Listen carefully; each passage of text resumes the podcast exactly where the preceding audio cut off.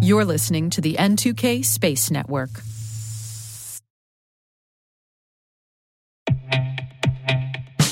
And now, a word from our sponsor, SpyCloud, the leader in operationalizing cybercrime analytics.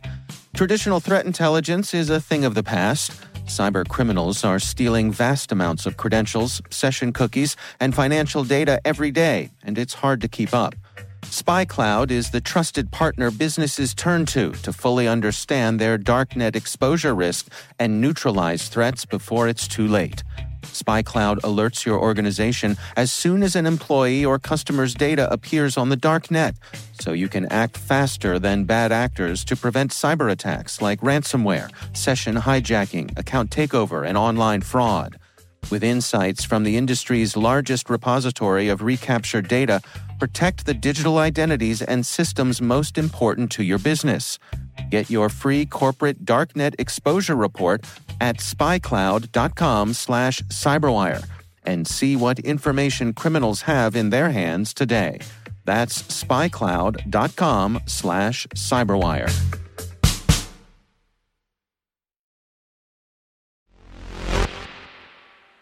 We choose to go to the moon. We choose to go to the moon.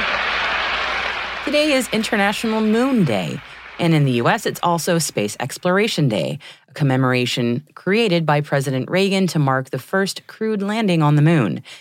Now, it's been 54 years since Apollo 11 landed on the moon, and although we haven't returned humans to the moon since 1972, it remains the goal of most spacefaring nations to get there again. It's exciting to be living in a second space race, isn't it? T minus 20 seconds to LOS rest. Go for deploy. Today is July 20th, 2023. I'm Maria Varmazis, and this is T minus.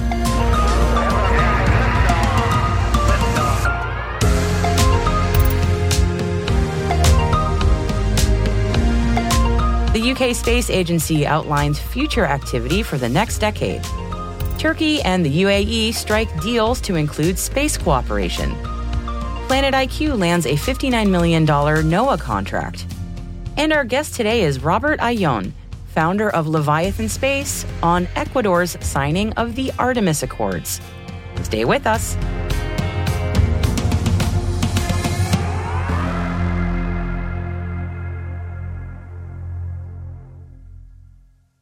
And now let's take a look at today's Intel briefing. The UK Space Agency, or UKSA, has released a space exploration technology roadmap outlining future activity and funding for the next decade. The objective of the 51 page document is to identify areas of existing strength and underdeveloped technologies to be used in future space exploration missions. It follows the first meeting of the newly reinstated National Space Council that was held on Wednesday.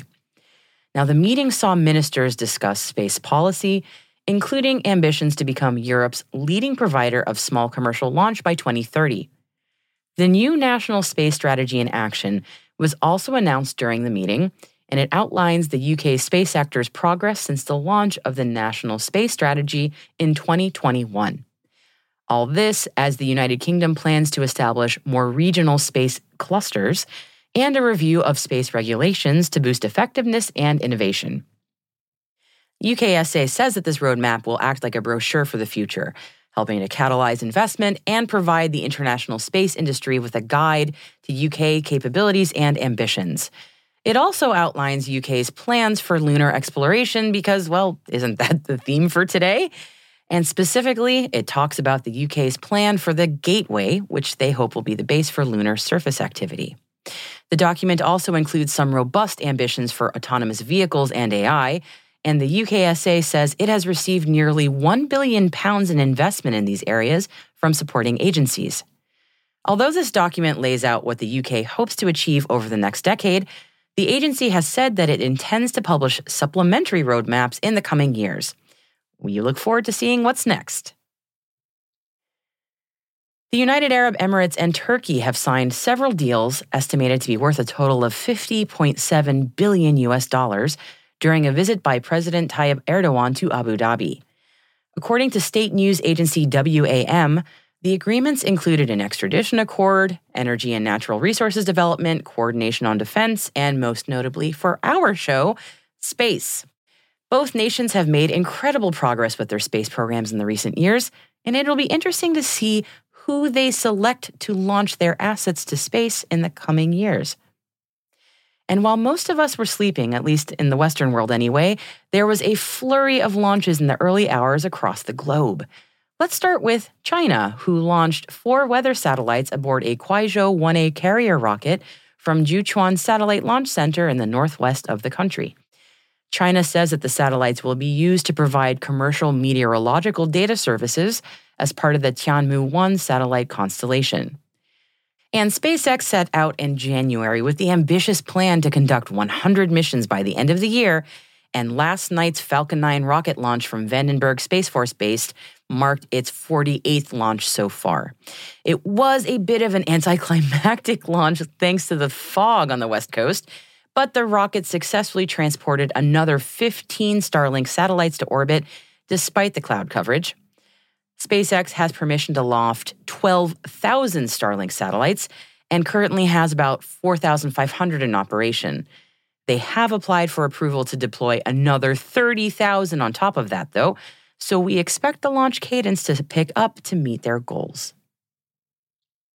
Earth observation company PlanetiQ has been allocated a 59.6 million US dollar contract to provide signal to noise ratio GNSS radio occultation data to the National Oceanic and Atmospheric Administration, or NOAA. The five year contract was awarded under NOAA's IDIQ 2 Operational Delivery Order 2. PlanetiQ will provide NOAA with commercial satellite data for weather forecasting and atmospheric research. The company's growing constellation of satellites are capable of profiling the thermodynamic state of the atmosphere with very high vertical resolution, precision, and accuracy in all weather conditions. This also provides them the unique ability to profile the water vapor down to the surface, 80% of which lies within one kilometer of the surface, and it fuels severe weather and flooding. And it wouldn't be a T minus daily news roundup without at least one brief mention of the US military. And today it seems that the theme of threats from adversaries in space continues to make headlines. General James Dickinson, who's commander of SPACECOM, said at an Aspen Security Forum panel that the US is ready to defend space assets. When speaking about China and Russia, General Dickinson said, quote, it's important to understand that we've got some competitors up there that are developing and demonstrating capabilities. That should cause us a bit of concern, end quote. You can read more of his remarks in the National Defense Magazine article, which we've linked for you in our show notes. And now on to our favorite satellite acronym, TROPICS, which is short for, brace yourself, Time Resolved Observations of Precipitation Structure and Storm Intensity with a Constellation of Small Sats. Whew. And T Minus covered the launch of these small hurricane hunters when they lifted off in New Zealand back in May. And it seems that they're growing up and now delivering their very first data. The microsatellites have collected their first view of hurricanes, offering scientists a new tool for understanding the inner workings of storms over shorter time spans. In late June, they monitored Hurricane Adrian as it developed near the west coast of Mexico before it steered away from land. And then came Beatriz, which developed into a tropical storm. Both observations provided important data, which NASA says will help scientists to better understand how storms will evolve. ASRC Federal has been awarded a five year, 320 million US dollar contract to perform repairs, operations, maintenance, and engineering, and that is an acronym known as ROAM, at NASA's Goddard Space Flight Center. ASRC is tasked with keeping the launch facilities up to date and the lights on in the science labs so that NASA can focus on the critical mission of furthering science through space exploration. The contract begins on August 1st at NASA's Goddard Space Flight Center in Greenbelt, Maryland, and Wallops Flight Facility, including U.S. naval operations on Wallops Island, Virginia. Luxembourg satellite company OQ Technology has signed a new technology memorandum of understanding with Saudi oil and gas company Aramco. Under the new agreement, OQ Technology will expand satellite IoT services and solutions for connecting Aramco's intelligent integrated node technology. The companies say that the agreement will create investment opportunities by converging automation and connectivity technologies, driving value creation in the Kingdom of Saudi Arabia.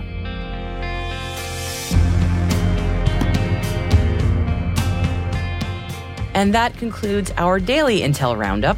But as always, we've included further reading in our show notes, and we've even included an op ed from Breaking Defense on the Pentagon's acquisition process in light of keeping up with adversaries in the new space race. You can find all that and more in the link section of our show notes at space.n2k.com. And hey, T Minus crew, if your business is looking to grow your voice in the industry, expand the reach of your thought leadership, or recruit talent, T Minus can help. We'd like to hear from you. Send us an email at space at n2k.com or send us a note through our website and we can connect about building a program to meet your goals.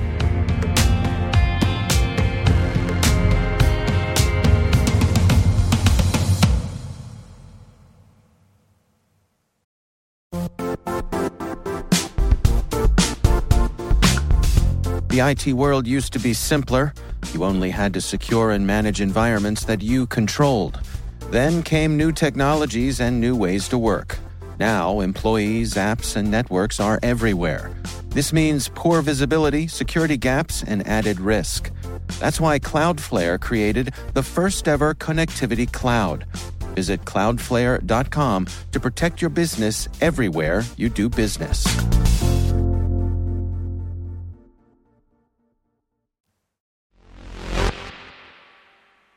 Our guest today is Robert Aillon, founder of Leviathan Space Industry, which is working to develop a spaceport in Ecuador for private commercial use. I was interested in asking Robert about his involvement in Ecuador's signing of the Artemis Accords, so I asked him to walk me through what the process was like to make that happen. We started five years ago. My career was focusing in banking and at the time when I when, when I left that, I was trying to see what can we do with technology to help the productivity in Ecuador to improve its competitiveness, you know, its economic development. And uh, because one of the things that you see in developing nations is they're always developing, but there's no end date about when that's going to happen. So I was trying to see what can we do with technology that can have a profound effect. And it's definitely so that space definitely touch every aspect of a local economy, you know, from agriculture, communications, education, manufacturing, uh, logistics.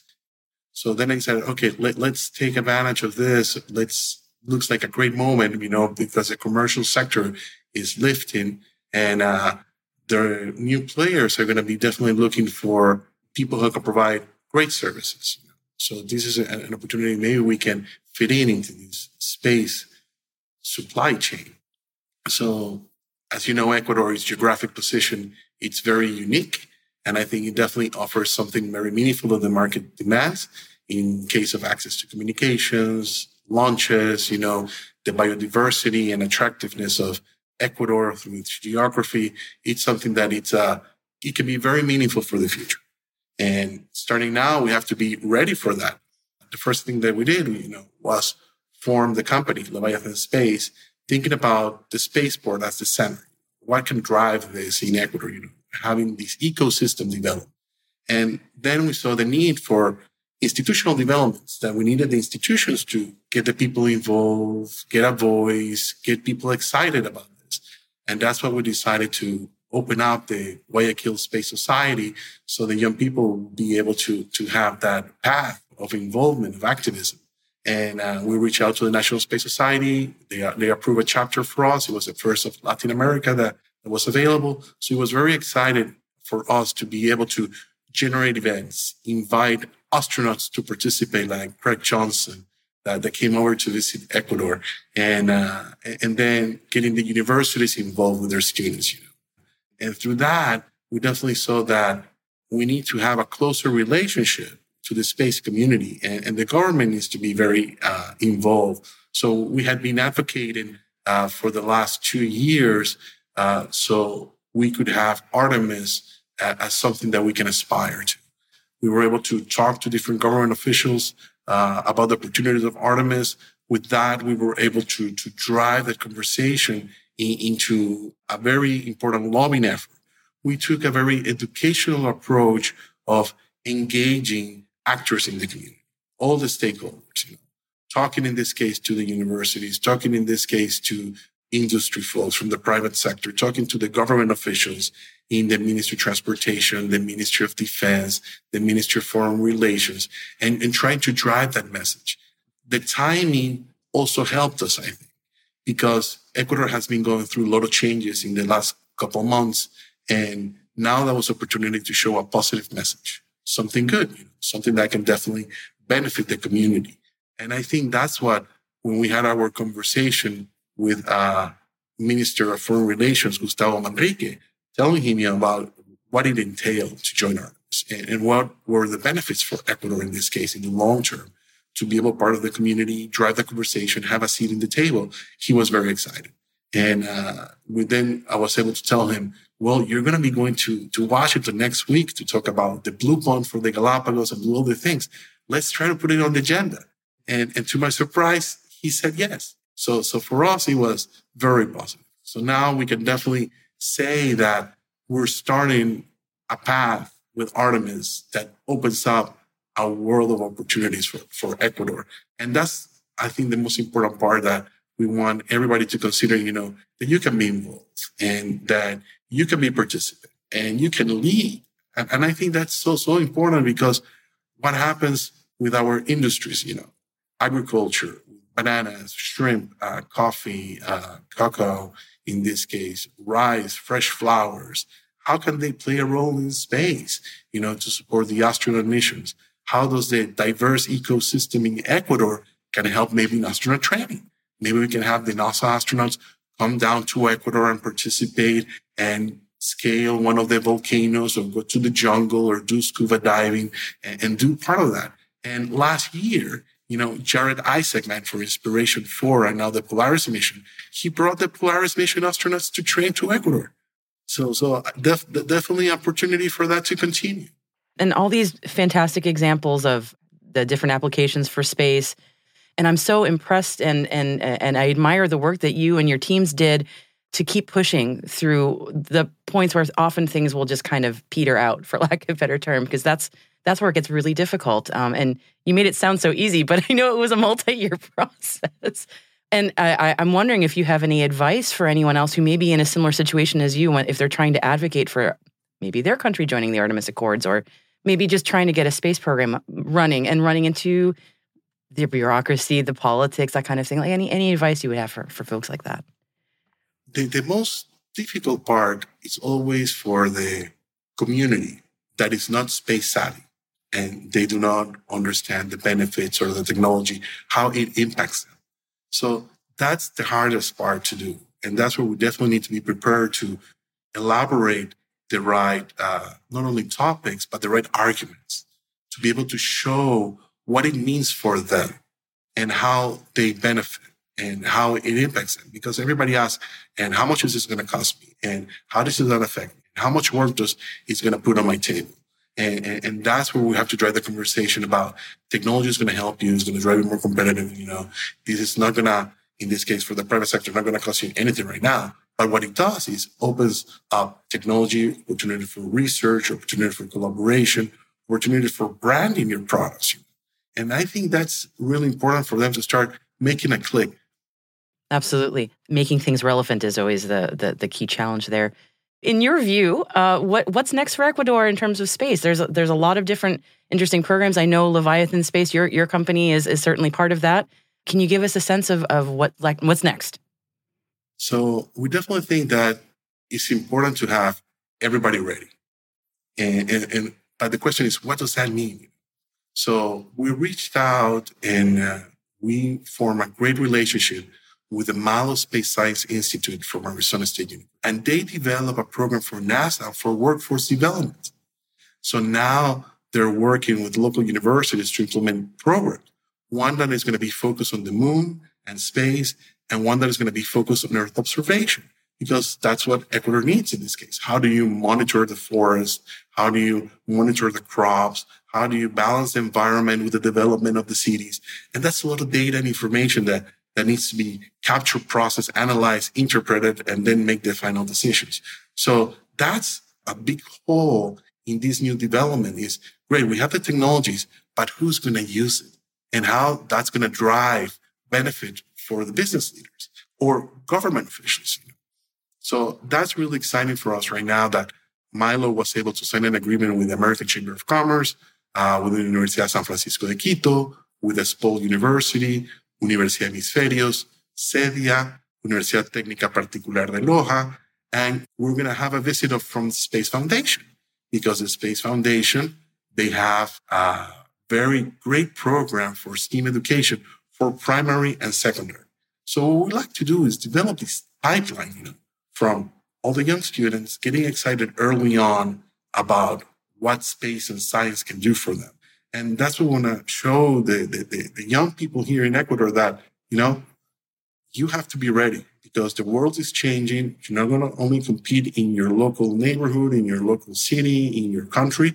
You're competing against billions of people around the world for, for what, what is happening right now.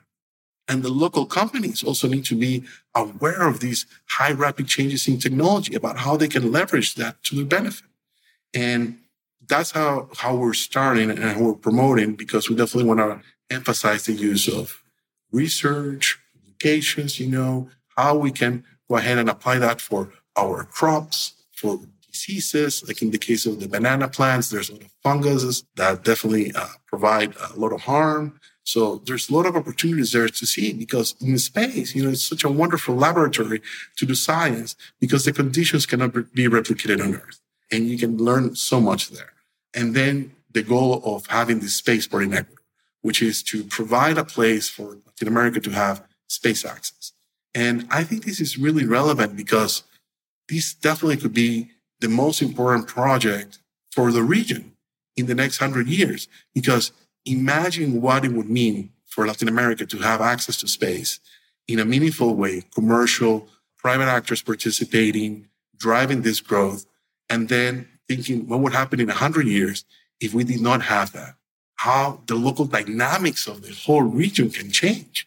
And, and one of the examples that I started thinking of is what would happen, for example, to our city in Guayaquil.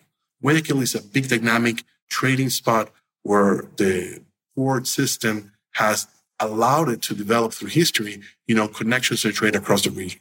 And that allowed the banana sector to develop, the shrimp sector to develop, cocoa, and another food export that drives great part of the, the, the export economy.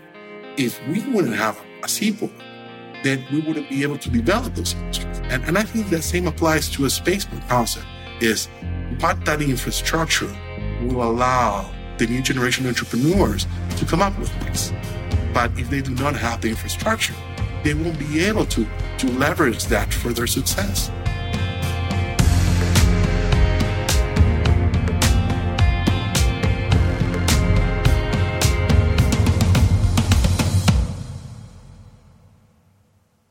We'll be right back. Hey, it's Ryan Reynolds, and I'm here with Keith, co star of my upcoming film, If, only in theaters, May 17th. Do you want to tell people the big news? All right, I'll do it. Sign up now and you'll get unlimited for $15 a month in six months of Paramount Plus Essential Plan on us. Mintmobile.com slash switch. Upfront payment of $45 equivalent to $15 per month. Unlimited over 40 gigabytes per month. Face lower speeds. Videos at 480p. Active Mint customers by 531.24 get six months of Paramount Plus Essential Plan. Auto renews after six months. Offer ends May 31st, 2024. Separate Paramount Plus registration required. Terms and conditions apply if rated PG. And welcome back.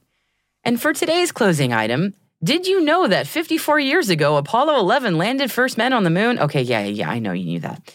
So for today's closer, I wanted to give a shout out to two of my favorite projects about the Apollo 11 moon landing. They both let you relive the entire Apollo 11 mission from beginning to end, the whole experience in real time. For those of us who weren't alive then, or just weren't there or weren't paying attention, until someone invents a time machine anyway, these projects give you such a great sense of the Apollo 11 mission, the chatter, the mission minutia, and how long everything really took. If you only go to one website today, it should be apolloinrealtime.org. It features Apollo 11, 13, and 17 missions, but I mean, I'm listening to Apollo 11 today. Every bit of text and audio visual data related to this mission replays for you in sync in real time in a very context rich display. And of course, you can replay any and all of it whenever you want in case you happen to miss it. The website is a massive undertaking by Ben Feist, who works on data visualization and informatics software at NASA, and it's really excellent work, so kudos to Ben. And if you want kind of a TLDR version of the Apollo 11 mission as a play by play, you can get one on Twitter. There's a neat project by the Smithsonian's National Air and Space Museum on Twitter called Relive Apollo 11. And yeah, that's the Twitter username also, at Relive Apollo 11. In 180 characters or so, you're getting updates on the Apollo 11 mission on your timeline, just like as if NASA's Twitter account had actually existed in 1969. Man, can you imagine if it did?